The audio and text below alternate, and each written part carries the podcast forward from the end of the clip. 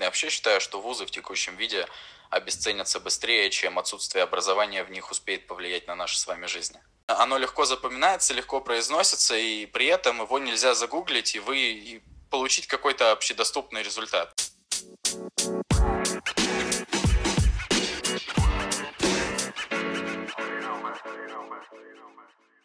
Тогда рас, расскажи, пожалуйста, даже, наверное, ну, то я, я на самом деле догадывалась, что как раз вот этот э, Влад его зовут, правильно? Да. Что, скорее всего, это как-то с ним связано, потому что я помню, что у вас очень много всего совместного было, да? А, но я, наверное, хотела спросить сначала про хакатоны, потому что я так понимаю, что самый крупный ты выиграл как раз вот с этим, а, с этой компанией, которая сейчас развивается, правильно? Да, конечно, мы были всегда командой, мы были армией из двоих, всегда делали крутые вещи вдвоем, ну, часто к нам присоединялись ребята и э, в разных совершенно хакатонах участвовали. У нас был винстрик из шести подряд, самые крупные из них это под конец. Мы выиграли цифровой прорыв в треке для промышленности в VR и AR и Junction в треке Future Cities. Слушай, вот как-то так. Это просто Нет, было из-за того, что а, мы хотели какой-то уникальный опыт. Ну, типа, мы сидим, работаем. У нас постоянно какая-то фигня. А почему бы не пойти, не посоревноваться, три дня поделать какой-то проект? Э, я предположу, что зрители знают, что такое хакатоны, как они устроены. Если нет Google в помощь, а, заостряться Класс. на этом особо не буду. А, но все, собрались, поменяли место, посмотрели другой город, там погуляли, кого-то выиграли, еще плюс потребность ну, какая-то есть. Помимо того, что деньги хорошие, очень можно заработать, так еще и самоутвердиться, победить всегда приятно. И просто понять вообще, а ты конкурентоспособный специалист, ты можешь сделать круче, чем все остальные ребята. Если можешь, то можешь. Но там много еще аспектов. Мы много выигрывали из-за того, что там, презентовали как-то по-особенному, относились к проектам. В общем, о том, как мы выигрывали, можно отдельные выпуски записывать. Много всякого. Много всякого. Хорошо. И как вообще все началось с компанией? А, ну, на самом так и началось. Э, хакатон — это всегда задача от реальной компании. Mm-hmm. Ты можешь тысячу идей придумать, если ты IT-команда — но у тебя может просто не быть средств э, для того, чтобы заявить о ней. Просто ты можешь сделать, а рассказать как. Нужны деньги, нужен маркетинг, нужно понимание, как это сделать. Ты в таком возрасте просто ну, физически не способен иметь все эти знания у себя в багажнике. А привлекать партнеров к тебе не будут серьезно относиться. И тогда единственный выход пойти реально там, туда, где эти запросы от компаний, то есть потенциальные идеи для проектов, они существуют, и у них еще есть желание, блин, заплатить денег за то, чтобы 10 специалистов, там 10 команд этих ребят, то есть где-то 30 человек, э, три дня дико постарались, чтобы ее решить. И потом у нас так вот э, вышло решение для мегафона, мы его сделали, оно в жизни не увидело, там где-то на задворках осталось, но нам заплатили, и все замечательно. С Тиньковым поработали также, просто как в плане заказчика на хакатоне. Победивший проект может подойти, обратиться, сказать, блин, мы сделали крутую штуку, давайте сделаем. А, и Мне нравится, вот, как просто вот... ты это говоришь, но... А так это почти и есть. То есть там нет какой-то жесткой бюрократии. Мы уже реализовали решение, ничего никому доказывать не надо. Они его увидели, уже даже презентацию послушали. Но все, осталось только заплатить денег и получить реальный продукт. И это зачастую их привлекает. Они в хакатонах участвуют именно для вот этого. И так появилось, получается, несколько кейсов от хороших компаний. Мы подумали, черт, почему бы нам не позаниматься заказной разработкой. Мы можем реализовать продукт достаточно в сжатые сроки, нам хватает компетенций. Давай делать это в качестве услуги, получается. И так образовалась Jingo Digital. Поначалу это было такой э, неким именем для нескольких человек объединенных. То есть это была та же самая команда, которой мы в хакатонах участвовали. И мы забили, потому что там еще и учеба добавилась, и несколько там проблем. И у нас возникла острая материальная потребность. Мы поняли, нам надо деньги как-то, чтобы дальше и джингу развивать, и самим жить, и свои хотелки покрыть, и плюсом непонятно, как нам вообще из этой ситуации вырываться. Ну, специалисты-специалисты пошли на рынок труда, и поработали около года в найме, получается. Так, так вот я попал на работу, на которой я сейчас нахожусь, и мой партнер также. Попутно приходится работать. Окей, okay. у тебя был вопрос самый... Про название? Да. Мне очень интересно название Джингу. Откуда? Откуда идея? Uh, у него есть... Все спрашивают, а на самом деле оно простое. Мы сидели и думали, что нам вообще придумать, как, как можно назваться. Это должно было быть какое-то одно слово, которое повторить сложно, оно легко запоминается, легко произносится, и при этом его нельзя загуглить, и вы получить какой-то общедоступный результат. Если вы сейчас загуглите Джингу, вы увидите там пару наших фоток где-то с э, старых хакатонов. Да, да, да, так мы это сделал. Да, да, да, да, да. И пару текстов о императрице китайской, которая легендарная была, но она там немножечко по-другому произносится, как Дзингу. А мы сделали простую штуку, мы начали искать метафоры где-то по кругу и думать, а как вообще назвать компанию. Зашли в доту, начали искать э, слова там, прямо в интерфейсе, просто Класс. все, что может быть потенциально название, мы начали думать.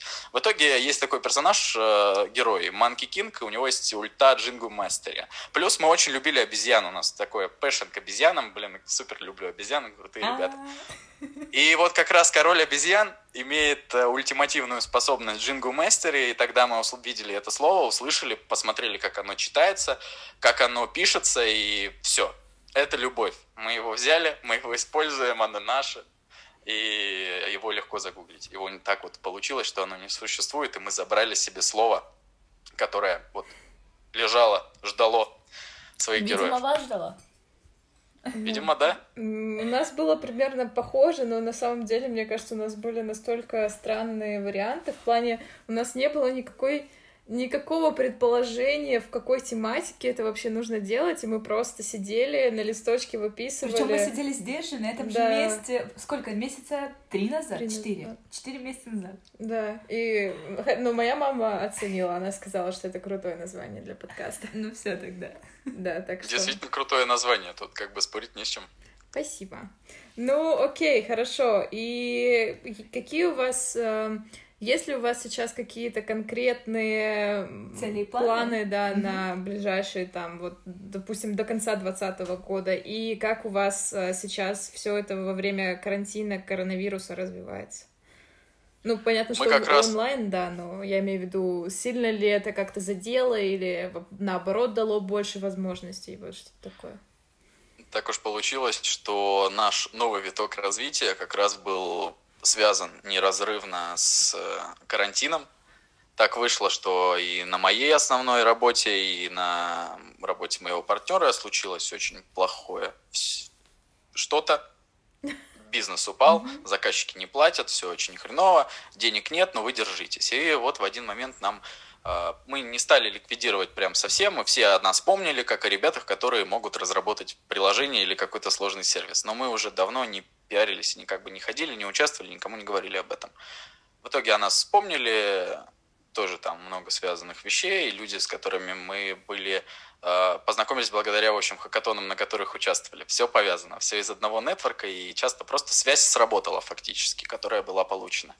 И поступил запрос сделать э, такой очень непростой продукт, о котором распространяться пока не могу, но можно будет потом увидеть. Я, кстати, в Инстаграме делюсь много полезной информации для дизайнеров и учу чаще, поэтому можно Ссылка внизу. Все будет, все будет в описании. Да.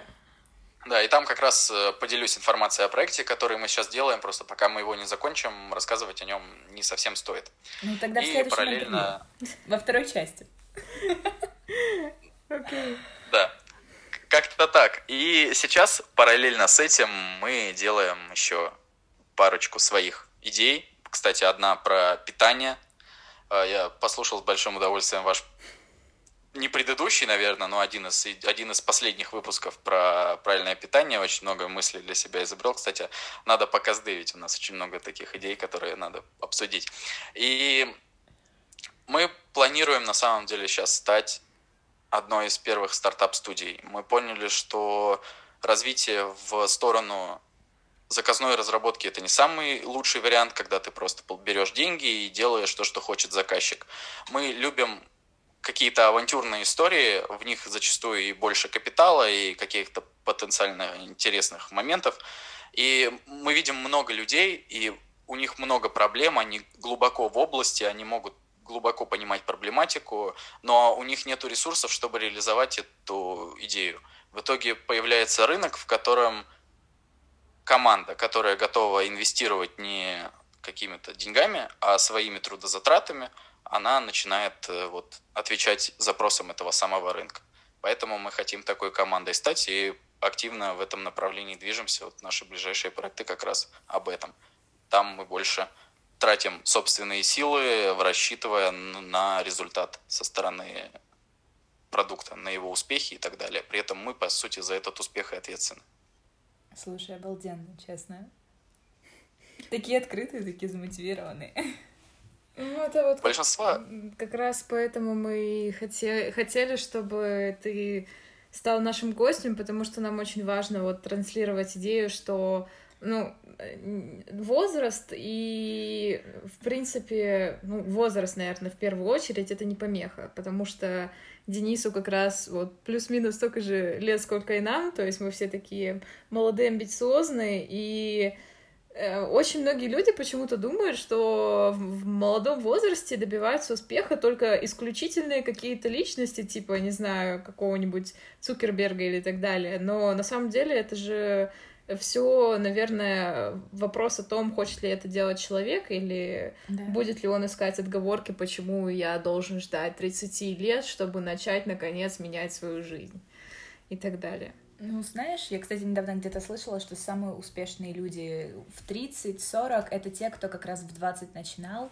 И вот это десятилетие, вместо того, чтобы, не знаю, тусоваться и просто делать все, что делают все остальные, как раз они тратили на то, чтобы развиваться и вкладывать это и время, и силы, и энергию в какие-то свои проекты. Так что... Но тусить тоже нужно. Нет, конечно. Это мы знаем. А, да. Ну, окей. И у тебя, получается, все рабочие дни в основном... Ну, то есть ты совмещаешь учебу и вот, соответственно, джингу, да? И у тебя, тем не менее, вот даже выходные есть. Сегодня, например. Уже, да. Ну, учеба, учеба немного времени занимает. Я не то чтобы очень прилежно учусь, я вообще всегда относился к этому достаточно так снисходительно. Я вообще считаю, что вузы в текущем виде обесценятся быстрее, чем отсутствие образования в них успеет повлиять на наши с вами жизни. Я вижу, как происходят все явления с онлайн-образованием, с, с университетами, с большими компаниями, которые в эту сферу начинают идти. И большой потенциал, в общем, это давно. Вот есть много сфер, которые были перепаханы технологиями, которые стали обрели то видение, то, тот вид, в котором вы ими сейчас пользуетесь, и не можете их воспринимать по-другому благодаря изменениям. Вот образование – это одна из тех вещей, которая каким-то чудом, видимо, благодаря закостенелости людей, которые имеют к ней отношение, до сих пор не проявила даже потенциала к тому, чтобы начать развиваться. И вот эта встрясочка, все эти э, истории с короной и новыми технологиями, там сейчас очень много всего такого в техе появляется и так далее. Мы увидим в ближайшем горизонте там 2-3 года очень много полезных продуктов, которые облегчат жизнь школьникам и другим людям, и там и студентам.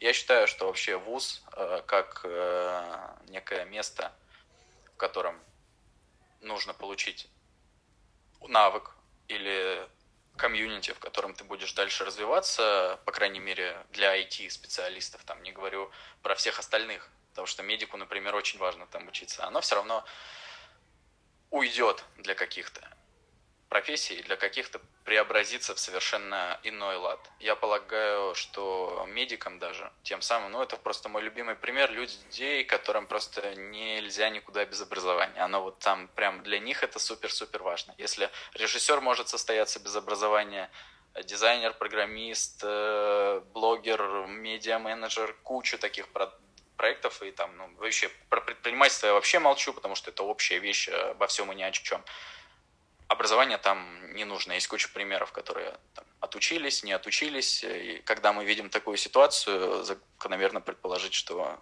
все-таки этот фактор не сильно влияет. Это простая такая аналитическая формула, несложная. Как-то так. Поэтому мне кажется, что не нужно там сильно запаряться за это. Просто не нужно.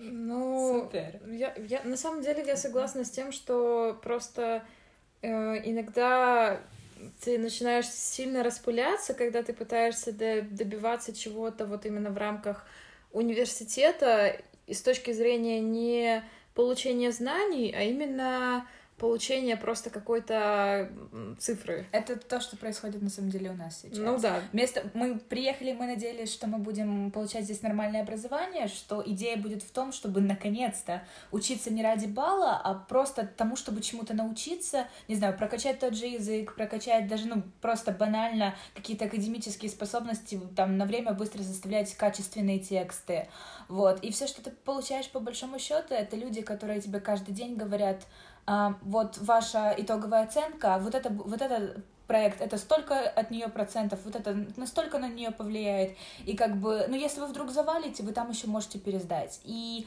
последнее, что кого-то интересует, это твои знания.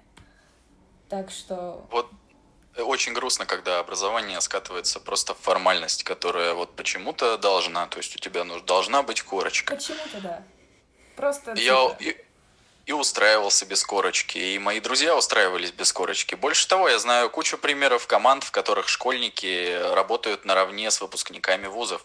И зачастую школьники знают больше, потому что просто у них больше свободного времени, и они знают, как им распорядиться более качественно. В то время как вуз заставляет тратить огромное количество времени на то, что не потом не проистекает в успех. То есть это не накопление какого-то опыта, который поможет там дальше развиваться качественно, не набивание шишек, не пробы и ошибки, а тупая зубрежка или выполнение бесполезных лабораторных занятий, непонятно для обретения каких навыков. Да. Просто потому что кто-то когда-то решил. Я лично, вот у меня сейчас в ВУЗе есть моменты, в которых учат взаимодействовать с софтом, которому уже очень-очень-очень много лет, и которым никто уже не пользуется для тех целей, для которых он был создан. Но это просто есть в образовательных планах, и это почему-то нужно делать. При том, что это вот фактически убивает будущее ребят, которые там учатся. Вот не просто там образно, а они могли заниматься эти 8 часов сегодня чем-то полезным, изучать какую-то востребованную новую технологию, основываясь на базе, которую они получили, может быть, даже в ВУЗе, может, в школе, или лучше всего сами, или они Тоже, делают эту бесполезную лампу. Это очень Безумие, грустно. да? Просто безумие. невероятное безумие. Поэтому рано или поздно такие системы...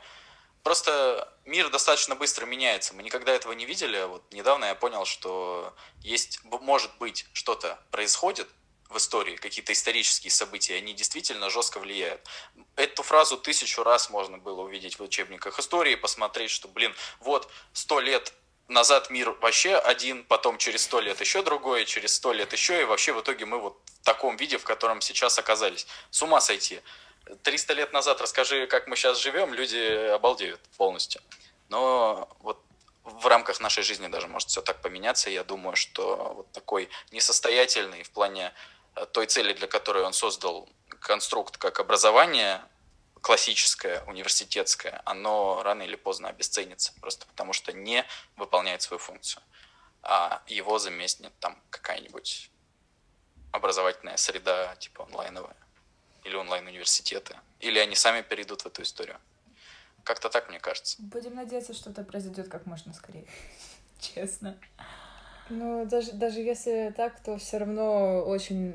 Все равно потребуется какое-то время, чтобы оно начало нормально работать. Да, но это, наверное, сейчас самый важный скилл — это умение адаптироваться. Это Привет, Чарльз Дарвин. Я поняла. Не, на самом деле... На самом деле просто... Что, я- следующий эпизод с ним запишем? С Дарвином? Да, конечно. На самом деле, просто проблема в том, что есть до сих пор такие профессии. Вот я, допустим, э, иду на политику, я очень плохо себе представляю, чтобы меня взяли быть дипломатом без э, вот без бумажки, что я закончила вуз, на, соответственно, политический факультет. Хотя на самом деле мне кажется, что это настолько всегда многогранно в плане есть люди, которые, ну вот как раз то, что мы говорили, которые отучились там весь вуз, и они при этом, ну, по большому счету, ничего себя не представляют в плане того, что они не могут применять правильно все вот эти знания, а есть люди, которые э, не заканчивали вуз и которые гораздо больше понимают, как это все работает, но при этом, к сожалению, в некоторых профессиях до сих пор вот э, есть необходимость показать бумажку, что типа, да, ты закончил вуз, пожалуйста, окей, продолжай новую ступень теперь. И да, очень сложно без этого в плане того, что когда у тебя нет вот этого ярлыка. Uh, у меня здесь есть знакомый, вот ему просто каким-то чудом вначале повезло, он сюда переехал, по-моему, лет, не знаю, восемь назад. И uh, у него, в принципе, не было тогда университетского нормального образования, вот, и он подавался на должность в Siemens. И его не хотели изначально брать, потому что у него не было образования университетского, но как бы потому что он был настойчивым и потому что он говорил, что нет, дайте мне время, дайте мне, дайте мне возможность пройти это интервью, и вот как бы у него были эти навыки. А, просто и у него получилось попасть, но как бы если не твоя настойчивость в конечном итоге, наверное, ты как бы без образования никуда. Ну, а это всегда... куда-то. Так что... Да, например, знание это уже недавно никакая не тайна, и все, что известно человечеству, можно найти через один запрос. Это ни для кого не секрет. Если раньше действительно, чтобы поделиться, ну, точнее, перенять опыт каких-то прошаренных в какой-то сфере людей, нужно было пойти в место, где они тусуются, и нужно было такое место собрать, и собрать в них в нем, в этом месте, всех, кто хочет быть такими же чуваками, которые через какое-то время будут также там тусоваться. Это как раз и был вот этот концепт э, образования, который сейчас существует. А то, что оно рушится, просто ну, факт того, что школьники могут устроиться на хорошую работу, то, что режиссером сейчас большей вероятностью станет, например, человек, который в Ютубе короткометражки снимает на своем канале, чем кто-то, кто отучился там 20 этих всех вещей, потому что все, что зависит от результата, точнее, если продуктом твоей деятельности является что-то конкретное, например, там дизайн, код, э, видеоролик, сценарий, что угодно, то если ты его просто возьмешь, напишешь, возьмешь знания из интернета, так как это вот сейчас можно сделать, вольешь эти знания в продукт, который ты делаешь своей профессиональной штукой, вот это, всеми знаниями этими, покажешь его людям, и он станет на одном качестве с теми, кто, кому эти знания давались намного тяжелее, потому что они обретали их раньше. Все очень просто. Например, вот я даже уже заметил э, на своей профессии вот этот момент, когда я начинал, не было никакой информации вообще. То есть там люди не понимали, я уходил в UX дизайн, когда вообще никто не понимал, что такое user experience и как с ним работать вообще, что это такое. Все думали, блин, это, наверное, ну, типа, вайрфреймы какие-то или просто логика и так далее. И приходилось на, на кейсах, на каких-то, на реальных проектах вот этот опыт потихонечку майнить. И сейчас я, чтобы быть в курсе, покупаю какие-то курсы для новичков, смотрю, что в рынке образования происходит, и понимаю, что, блин, им за первые несколько уроков рассказываю то, к чему я шел достаточно долгое время. И в итоге я так к этому шел дофига, а они взяли, просто купили курс или там просто новые образовательные продукты поглотили в себя, которые вообще в открытом доступе находятся, и могут со мной конкурировать. Это точно. Это как а, тоже недавно с кем-то разговаривала, и мне говорят, ну слушай, как бы зачем идти к какому-то опыту настолько долго своими, я не знаю, методом проб и ошибок, если можно просто открыть книгу, в которой вложено все, что человек там понял за свою жизнь, прочитать ее, все это, это твои знания, твои мысли. Так что так это, есть. Да, вот оно похоже. Но... Так получается, книга бесконечная у нас. Да, такая. Ну да, э, я думаю, что в любом случае у нас сейчас для выпуска просто море информации, особенно для размышлений, потому что это всегда супер интересно, когда человек, у которого уже есть какой-то конкретный опыт, при этом который в таком же возрасте, как и многие другие ребята, которые нас слушают, просто рассказывает про свою жизнь. Мне кажется, это вот как раз э, самая большая польза ну, на мой взгляд, э, от книг, э, она в том числе от книг автобиографических, потому что на самом деле опыт другого человека может, ну, наверное, хотя бы просто натолкнуть тебя на мысль, что можно что-то в своей жизни поменять. И, и что по... может быть по-другому, знаешь? И попро... попробовать, да, как-то ну, почему нет, да. Никто же не говорит, уходите сейчас все из вузов и открывайте свои компании. Нет, это... Ни в коем случае. Мы не берем на это. Это очень плохо закончится, это страшно. Ни в коем случае. Никто не должен бросать вузы. Даже я не бросил еще. Вот. Все отлично. Вот, поэтому спасибо большое, Денис, что ты с нами поделился своим опытом своей истории. Да. А, спасибо тебе, что была соведущей. Спасибо мне, что я держала телефон все это время. Спасибо Богу, что свел нас в одном месте точно, во дворе. Это точно. Ну, это Спасибо нашим родителям за то, что произвели нас на свет. Ну да, и им тоже. Спасибо, хотя мои родители не слушают мой подкаст. Я слушаю. Ну ладно, в общем, спасибо, спасибо большое. тебе, реально. Да, Было я... очень интересно. Надеюсь, получится как-нибудь еще раз? Я думаю, у нас, у нас просто столько тем, на которые можно поговорить, даже уходя из образования, какого-то рабочего опыта. Так что мы приглашаем тебя в нашу мини-домашнюю студию, так скажем, на дальнейшие разговоры. В общем, спасибо. Будем Спасибо. Спасибо. Я еще не знаю, как к этому относиться, хорошо или плохо, да? А. Не, я просто с задержкой кажется, что перебиваю. Нет, все отлично. А, будем наблюдать за твоим, за развитием твоих проектов, вот, так что... И вы тоже наблюдайте в Инстаграме, которое в описании. Все будет, будет в описании.